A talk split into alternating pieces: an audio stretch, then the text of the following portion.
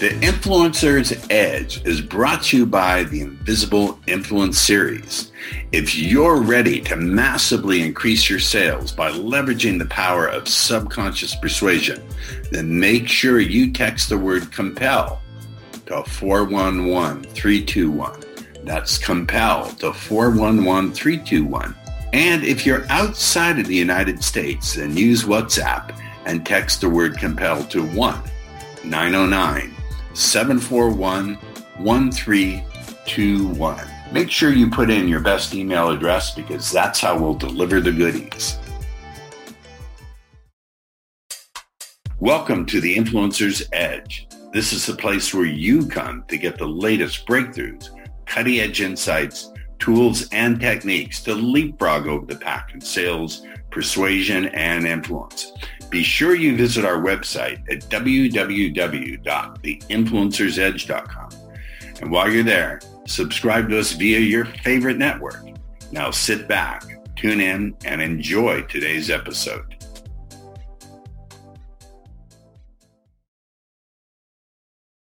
All right, ladies and gentlemen, welcome back to the Influencers. Uh, it's as unrehearsed. We're not going to edit it out. You know who I am. You know what the show is. So screw it if you don't like it. Uh, my guest is already probably thinking, oh my boy, I'm, oh gosh, I'm in for a ride. And I did warn her before the show started that this is a different kind of podcast. So our guest today is Regina Gulbinas. Did I say it correctly? You actually so, said it perfectly. Uh, well, thank you. I'm I practiced, believe it or not. And so what we want to do is very briefly go through your biography. And I warned her, folks, before uh, we started the the recording, I warned her that this is a different kind of show that I often will dive right into the biography because the biography will fascinate me. So here we go. Are you ready, Regina? Let's go. Okay, I warned you. So over the past 21 years, let's pause right there. so you've been doing this 21 years, mm-hmm. and I'm sure you've been asked, well, how do you get started doing this? and when someone has done something for as long as you have, and is obviously an expert, my question is not how did you get started? Because that's just facts. It doesn't give the audience or myself any insight into the person. So I want to ask instead, what has kept you passionate about it? You look like you know, the money. What has kept you passionate for 21 years? After 21 years, why are you still passionate about doing it today? I will tell you, God's honest truth. I believe I'm doing God's work for my God's will for my life. A hundred percent, undeniably, I am walking in God's purpose for my life. Wow, that's a strong statement. That's a really strong statement. So it's not just a matter of uh, work; it's a calling it is something you feel called by God to be doing. So that seems to me to be a fantastic tool. I'm sure you've gone through some of your hardships, your your really deep valleys and challenges and very, very difficult times. And that's what kept you going. Yeah, and keep in mind, um, I got into this without any formal training or education. So I am doing God's will for my life. I naturally have skills and abilities to understand people, understand money, and understand relationships and how it works. And if you really think about it, every single business, I don't care where you're at, what you're selling, you every single business consists of only two things: people and money. And I have natural God-giving abilities to know how to navigate, facilitate both, and always have a win-win environment. So without formal training education, I'm doing this, and this has not been easy. I think the misconception is once you find your purpose, it's going to be easy. The reality is, once you find your purpose, that's when the battle begins. Because I've wanted to quit a million times, but I don't feel that I have the luxury to quit what I'm doing. We're going to stick a pin in that. I'm going to read a little bit of facts, then we're going to go back to this. So I told you already, we're getting into your head. So he supported over 100 businesses through corporate restructuring and scaling back to profitability and long-term success. In 2019, she also start, started helping online entrepreneurs, coaches, and other businesses own, business owners create and scale their businesses. She's passionate about transforming everyday CEOs into extraordinary leaders. Now, let's unpin that pin and talk about what you said. So you said something very interesting and it's very counterintuitive. Most people think, wow, they found their passion. Now it's going to be easy because now they at least have a North Star, a lighthouse to guide them. So you're saying something contrarian. And part of the title of my podcast is Edge. We want people who are counterintuitive and contrarian. I don't know if you've ever thought of yourself as contrarian, but your message certainly is. So talk about that. That seems interesting. How is it that once you found your passion, it became more difficult? More challenging? Well, keep in mind, I stepped into corporate restructuring um, and worked with a mentor for 17 years. So I stepped into this at 24 years old, over 20 years ago, still very male dominant industry. You know, CEOs are still primarily men. I mean, a lot of women are rising up to that, which is, I think, is phenomenal, but it is, let's call it what it is, right? Especially 21 years ago. And I have no training, I have no education. I'm 24 years old. I look like a kid. And I'm walking into these companies, help telling them what to do and how to actually make money and become profitable and get out of trouble. So you have to understand, I had to fight for people to pay attention to me to begin with. And when I would go back crying to my to my mentor, he's like, "Get back in the ring." He's like, "I'm not gonna like do this for you. You need to be able to hold your ground with these people." And I'm so grateful. And I was just thrown back into the fire every single time. But I'm, I can take it. I'm that personality. I'll put myself in the fire just to know that I can walk out of it without getting burned. But I think when this is where people struggle, they think because it gets challenging, they start to doubt their purpose because we have the misconception that it's supposed to be easy. And it absolutely is false. If more people realize that walking in my purpose doesn't mean it's easy, it just means that I'm on the right path then more people would actually lean in versus leaning out when the when the when the times get hard because it's never been easy. Reorganizing companies through bankruptcies you're dealing with a lot of chaos you're dealing with a lot of pressure you're dealing with a chapter 11 which is a federal bankruptcy court. You're dealing with so much stuff and people are just out of their minds so it's so easy to say you know what? I don't need this chaos. Like i don't need this level of crazy. But when you're walking in god's purpose you lean in and you begin to really understand when you stay in it long enough, you begin to see um, the, the contrast. You begin to see things very differently. And you begin to see, okay, just because this is hard doesn't mean I'm on the wrong path. Maybe God is wanting me to lean in so I get better because I also get stronger in the process, not just the clients, because I evolve and get stronger in the process. So the biggest thing is if people realize that just because it's difficult doesn't mean you're walking in, in the wrong path. It's not for you. And you just have to lean in. You will expand your knowledge, wisdom, and information, your capacity to the levels you never thought are impossible for you. Now, I'm going to dig into your brain a little bit. You mentioned chaos. Do you think you have a natural attraction to chaos? Do you like chaos? Is it something if if everything was orderly in your life and predictable, would it drive you out of your mind? Do you need a little are you drawn to chaos and unpredictability? Because you're talk, talking about how chaotic a bankruptcy can be, and it's involving money and people are freaking out. So, number one, are you attracted to the chaotic? Number two, if you are, does that relate to something going on in your family when you were a kid? Or did you have someone you modeled for that? And uh, number three, and we'll repeat the questions. I'm piling a lot on top. I warned you about this. Number three, how do you, without being a professional psychologist, how do you calm down people who are freaking around out around money? Because money and sex are the two biggest buttons people could possibly have. So we'll start you out with: Are are you secretly We'll edit this out. Are you? Hmm. We won't. Are you secretly drawn to chaos? No, the the reality is my life is always extremely calm unless like there's chaos coming from the outside. But I will tell you what I'm attracted to. I can bring clarity uh, to chaos in a matter of minutes. I'm attracting to taming chaos and bringing clarity to it. There is no chaos in my life. I'm, I don't like drama. I don't like chaos. I don't like any of that stuff. Like I just don't have it. I really genuinely don't. But I'm very good at taming chaos and bringing clarity and structure to chaos in a matter of minutes. And I'm not exaggerating. How? how? That's a skill. Do you understand? Uh, I'm a high creative. There are a lot of people high creative. I thrive on chaos. I thrive on not having mm-hmm. structure. I take the green screen off, but it's embarrassing how many journals and unfinished writing. So, how have you learned? What was your process, or what is your process of taming chaos? It's good to say that, but we don't know how you do it. To me, this is much more interesting than the details of how you teach people how to mm-hmm. We'll get there, I promise. Mm-hmm, mm-hmm, mm-hmm, but how? What is your methodology, your process for taming chaos? And did it come natural or did you have to learn?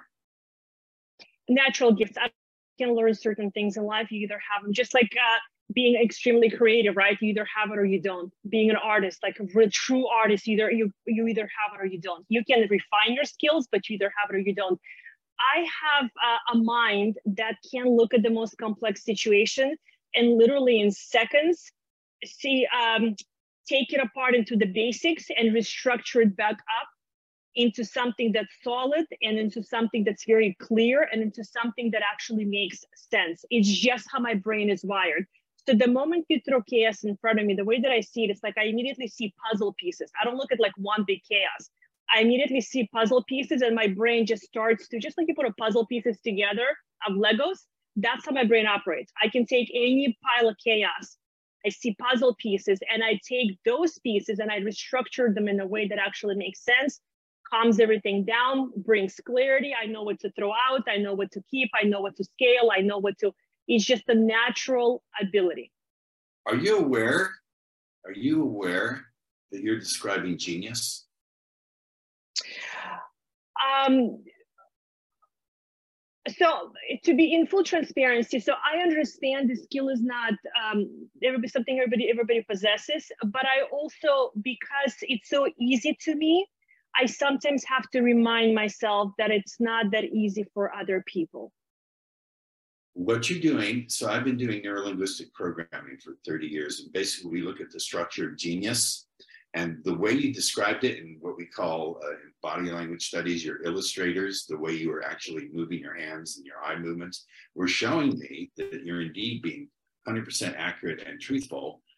And of course, you would not have the reason not to be truthful, but you literally do see puzzle pieces. So it's not a metaphor. You actually see that in your mind, which is fantastic. Have you ever thought of doing any visual arts? Do you draw? Do you paint? Do you have any talent along those lines?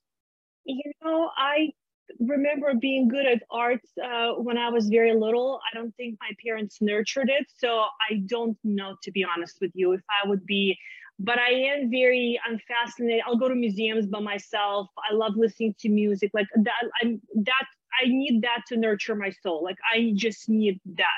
So I find different outlets. I need to be in the nature a lot, touch the leaves, talk to God, walk bare feet on the ground. Like I need that that feeds my spirit a lot. So that's my way of, I guess, with creativity. I believe creativity is the language of God. I do believe it. So that is my way of connecting. 100%. I, I couldn't agree more. All right. Now we'll dive into some more facts. See, we're going to go back and forth through picking your brain and, and pulling things out of the ether that are interesting, at least to me.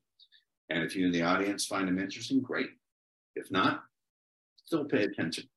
So, uh, the biggest mistakes to avoid when building, running, and scaling your business. Let's talk about that. So, what are the biggest mistakes when it comes? This is a lot to unpack building, running, and scaling. Let's talk about scaling because so many entrepreneurs have an ego about it. I'm the one who's doing this, I've got to be the one. So, talk about what are the challenges in scaling. I don't think we have time to go into the rest of them what are the big challenges in scaling? Number one is uh, you have to know where your where your knowledge gaps are. I think a lot of people try to scale a business where the knowledge base that they have is not enough for the next level. And I think this is where the ego comes in place. I'll get it, I'll, I'll take it, I'll take care of it myself.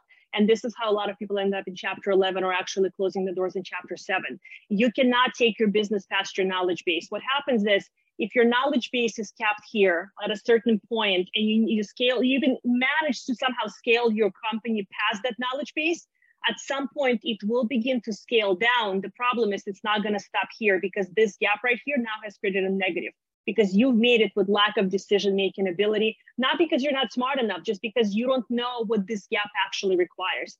Number two is people want to go really, really fast. And I always tell them, you're always scaling something. You're either scaling profitability or you're scaling chaos and you're just creating a bigger negative you're going to have to deal with in the future because bigger numbers, bigger projects, more money per job doesn't necessarily mean it's a more profitable job. When you measure time versus money, sometimes the smaller jobs every single month is much more profitable time, money, effort, and manpower than a, a $3 million jobs in 12 months, for example. So people are not aware of measuring time versus money. What is the costing? What is it? Huh? That's brilliant. Thank you. So that's one thing. And number two, I think people save in the wrong places. They are looking to hire more affordable uh, support versus more qualified support. You know, there is a difference between hiring a brilliant 16, $20 an hour bookkeeper, which is fantastic, but that's data entry versus a $50 an hour somebody who can do data entry and actually analyze your financial statements because you most CEOs have no clue what the numbers mean. And numbers tell a story. You know, numbers are literally just the decision making ability of a CEO. The numbers don't happen by themselves. Somebody has to make some decisions that actually bleed into the numbers. So they're they're skimming and hiring the right people. They're not asking for help enough. They're taking they want to go really really fast, and then they get like two two years down the line. They're like, holy crap, my margins are absolutely terrible. I have the wrong people in place. And now you can't grow on, a, on thin ice. You're going to collapse at some point. And this is actually what happened because ultimately, what is business? It's decisions made on a daily basis. It's not that complicated. People think business is very hard. It's not. It's actually really simple. It is really, really simple. What's hard is making correct decisions on a daily basis without having your ego drive the bus. Thank you. Thank you. Thank you. Thank you. Because I've been to endless seminars where they talk about visualize your goal and affirm your goal. But no one talks about making good decisions. I don't know whether it's anti because it's an anti-intellectual environment we live in, or they assume their audience is dumb, or they themselves don't know how they made great decisions. So, is this a skill that can be learned to make? I know my answer, but this is about you. Can you and do you coach people to make great decisions? Do you give them a methodology on how to make a great decision? Absolutely. So the first thing is to show them a list of bad decisions they've made. That's the first thing. That's the first thing, because otherwise they're going to argue with you that they're a genius. Well, if you're a genius, you would not be in the negative for the last 24 months. It's and this is not to put anybody down, but you have to bring facts to the table, right? Like um, for me, I don't like to argue. These are the facts. There is no argument, so let's move past it. But unless you show people proof as to why you're bringing the concept and the conversation to the table, they're going to go down the rabbit hole of, of playing with their ego. You know what I mean? And nobody wins. Nobody right. wins. So I think first you have to show them where they made bad decisions. But it's I believe you can say anything to people. It's not what you say, it's how you say it. I have said the hardest things to people, and my clients have asked me that you don't get like punched on the spot with the things you say. I'm like, because I say it with love and I say it for their benefit. And when people say that, people see that no matter what you say, it's for their better good, they're going to take it and they're going to let you say hard things to them. So if I bring somebody a list of bad decisions that they've made, I will tell them why they were bad decisions and I will point it on the map of the history of their company, how that decision negatively impacted their life, their business, genius. their marriage, whatever. This is genius. This is absolute genius to to uh, to you said a couple of things. You said your numbers are just this I, am misquoting you i'm paraphrasing it but essentially what you said your numbers are just a measure of your decisions. It is. And then uh, your methodology is to show your clients all their bad decisions in order to get past their ego and to mm-hmm. show them how to extract out what. So what makes for a good decision? Is it looking at all your assumptions and saying, is there data to support it? What goes into making a, a good decision? I would assume part of it is testing. Is if you're going to make a good decision, you test your assumptions and get feedback. Is that correct? Not correct? How, what goes into a good decision? Well, first we got to look at our decision making pattern, right? So because you have, we all have a pattern of making our decisions. Number one, number two, um, I believe a lot of decisions cannot be emotional. Emotional decisions is what leave people uh, in divorces, millions in debt, losing their friends, and, and all that. Emotional decisions are extremely expensive, whether in money and relationships and time and effort. So I think it's very important to understand that being able to separate emotions from your actions. I think one of the reasons I'm so powerful with business owners and things like that, especially restructuring, I can, I know even in my personal life, I really have an ability to separate my emotions from my actions and, and completely separate the two and logically look at something and say, this is how we're going to do this. It doesn't matter how I feel. This is what needs to get done. So I think our ability to uh, separate decisions from uh, our emotions from our actions. And I think uh, looking at the patterns and also, sometimes you got to tell your client, look, I, I understand you want to make this decision. Let's unpack it. Let's let's just take it a step, a few steps back. Have you used the decision previously? And if they say yes, how did it work out for you? And none of these are to put the person down. All of this is to educate them to be aware of their patterns, to be aware of their decision making processes. And sometimes it's a matter of testing, and sometimes it's a matter, okay, I understand you want to go this way is this an emotional decision? How is this going to impact the company? How is this going to impact your marriage? How is this going to impact your kids? How is this going to? So you you you have to kind of play back and forth a little bit to see what works, what doesn't. And sometimes people have enough money where they can afford to lose some to test their decisions. You know, but for example, just a very tangible example, a client came to me yesterday and said, look, I want to bring additional cash flow into the company. I want to take money and, and you know dump it into my company. I said I completely advise you against it. And typically people say if there's additional cash flow, bring it in. I said, look, you're taking money outside from somewhere else, but unless you change the way you've been you've been doing your decisions, you're not not making the money you could be making because anything is wrong. You're not making the money you're not making because you're not doing the things you're supposed to be doing. So adding money into your business without changing lack of action now you've created bigger debt we have to deal with six months from now and nothing has changed. And you're going to feel more like crap because now you have bigger debt, less action taking, less clients, less money. But now you owe somebody money. I said, what? I said, if it's my call, I said, absolutely don't put the money in. You know what needs to get fixed? What needs to get fixed is you being more responsible and accountable.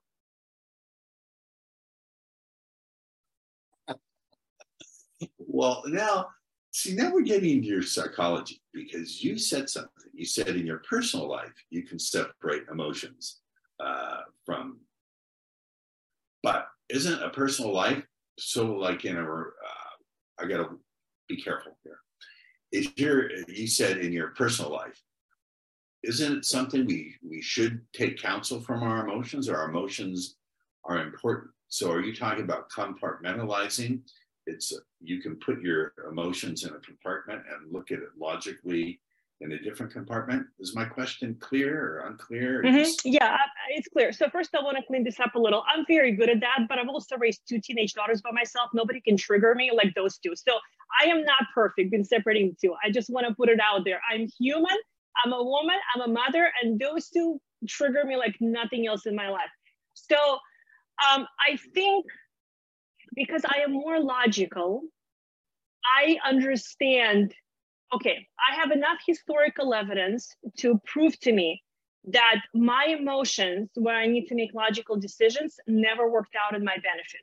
It just made the process more complicated. So, just like I would tell a client, let's look at the pattern, let's look at the emotions, let's look at the things and how it impacted you. I have the same ability to take myself outside of what I'm doing and see from a different, from an outside perspective but I have to sit down, quiet myself, walk in the nature, and I become literally my client. And then I ask myself, has it served you before? Is it going to serve you now? You know what I'm saying? So, but it takes a lot of practice. It takes a lot of practice not to engage with your emotion when that's the only thing you want to do. But ultimately, in my, my goal is always, regardless of whether my emotions are up and down, that my actions remain consistent. And when you can nail down the process of your emotions being all over the map and your actions being consistent, you become unstoppable. People spend too much time trying to manage their emotions. I have realized that I can feel any way I want to feel, up and down, sideways, whatever, but I can still take the action that I need to take. So I don't need to spend my time managing my emotions. I just need to master doing the work in spite of how I feel. Can I clone you? you clone me? clone you and make a whole army of you. This is, this is absolutely amazing. And I also think this is an amazing, absolutely amazing ability. This too is genius. You could, I don't know if you also teach your clients this skill set, probably not. Because no, no, I do. You do. Wow. We have to. We have to. You know, they come to me for business, but we end up changing their life, their marriages, their friendships, everything. Because unless I teach you these things, uh, if the numbers are just the byproduct of who we are, of our decision making abilities, how can I do that without teaching you how to do all of this? This is fascinating. You see, we barely touched on what the actual businesses are. So I, I, it, I'm just feel I have to get into some things. Uh, what's the difference between being your definition of the difference between being busy and productive, and how can you tell whether you're doing one versus the other? The result. The result. What's the end result at the end of the day? That's it. The result will always speak for itself. The result will always speak for itself, whether you were busy all day or whether you, whether you, you were productive. So a lot of times people keep busy, number one, because they don't know what to do. They don't want to do what needs to be done. And they're just avoiding doing the things that they actually should be doing. I can be productive in two hours when somebody's going to waste 10 hours doing absolutely nothing. It, what's the what's the yield of your action? What's the yield of your decision making at the end of the day? We listen, people forget that everything, every single thing, tangible and intangible, can be measured. And everything, whether it's our relationships, whether it's our money, whether it's decision making process, I don't care what it is, everything has a result to it. So, what's the result? Hmm. I don't know if you can measure the results of a relationship, a personal relationship, because oftentimes they're so intangible. The, the benefits are so intangible and immeasurable, it can't be quantified in units. It can't be quantified in units like ergs or watts or volts or do you understand? It's not quantifiable. Yeah it is. Let me let me help let me show you. I love um, that. Pushback. let me yeah yeah. so let me let, let me help you with this one from my perspective. Um, if I'm in a bad mood, and if I come home, and if I were married, and I blow up at my husband, and he had nothing to do with it, there's going to be a there's going to be a result of that. Yeah. I may not have to. I may not be able to say, okay, he's mad at me 10 pounds worth. you know, I may not be able to say that in, a, in an actual tangible thing, but there is still a result. The result can be a, a, week's worth of chaos in a house where the kids get impacted when my dog is barking nonstop, where I'm out of my mind and I can't work anymore and he's out of his mind. There is still a result. I I love you as my guest. Okay, I wanna I wanna I wanna add something else. If I come home, I want to take a little bit deeper. If I come home and I do all of that, and then the next day, I cannot operate and function and take care of my business, or he cannot operate and function, and take care of his business. There is now a monetary result because now he's right. making bad decisions. Got it. Got it. There is always a measure measurement. We are at the end of our 30 minutes. I want to point something out. We have not even had an opportunity to dive into the fact-based questions. You submitted like 10 of them, but uh, what you're saying is so fascinating and, and terms of all the value bombs you drop, I'm going to have to watch this one. I know that the audience is going to watch and listen to this. Let me conclude this by asking I know people, I know people who are not gibbering idiots. If they have one brain cell, like an orange cat, all orange cats share one brain cell, by the way. I'm a cat lover, cats and money. All right, how do people stay in the conversation with you? What is the way they can stay in touch with you? Do you have a gift to offer? How do they do that? Uh, social media, and I believe for your audience, I actually included a 30 minute business business strategy link. And if I didn't, uh, please let me know and I will uh, send it over to you. And you know what? I honestly, and I will not say things that are not true. You can probably tell by now. I would love to come back. I think we have so much to unpack. It's a great conversation. Absolutely. Uh, I will talk to my producer, Tracy, and make sure that happens. Stay on with me because I got to chat with you a little bit ladies and gentlemen, another fantastic, fantastic guest on the Influencers Edge. Stay tuned for the next episode. And once again, thank you, Regina Gulbinas. All right, thank you, thank you much. The Influencer's Edge is brought to you by the Invisible Influence Series. If you're ready to massively increase your sales by leveraging the power of subconscious persuasion, then make sure you text the word compel to 411321. That's compel to 411321.